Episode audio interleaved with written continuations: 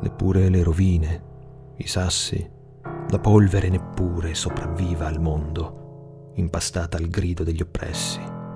Qui, senza umiltà, i giusti additano coloro che umiliano con occhi cattivi, denigrano i relitti, architettano ingranaggi astrusi, tolgono la vita alle parole per formulare il rito.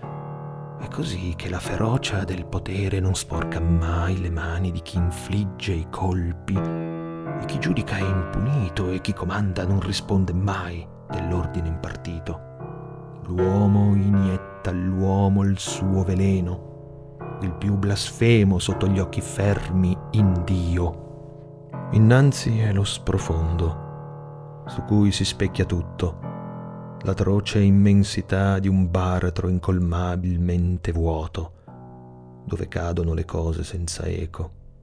La tenebra dà tenebra negli occhi, guardare il buio con occhi mortali incanta.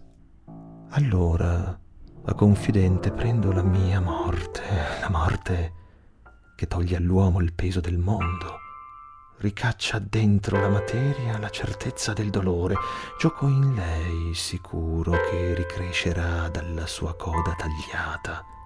Al netto di quel taglio sta però la vita, per me non chiedo più memoria, ma un guizzo nella viva fibra che mi fa tremare, poi scivolare nell'immagine degli occhi o in qualsiasi riflesso nel volto sempre mio e diverso da portare intatto nell'ultimo specchio, deporre allora atomo per atomo questo mortale incanto, scucire piaghe, cicatrici e nervi, mostrare finalmente di avere avuto cura cura di ciò che m'ha prestato all'opera del mondo, raccogliermi in un briciolo di senso, restituirgli infine gli occhi, sparire da quel grande affresco tra gli elementi in pace.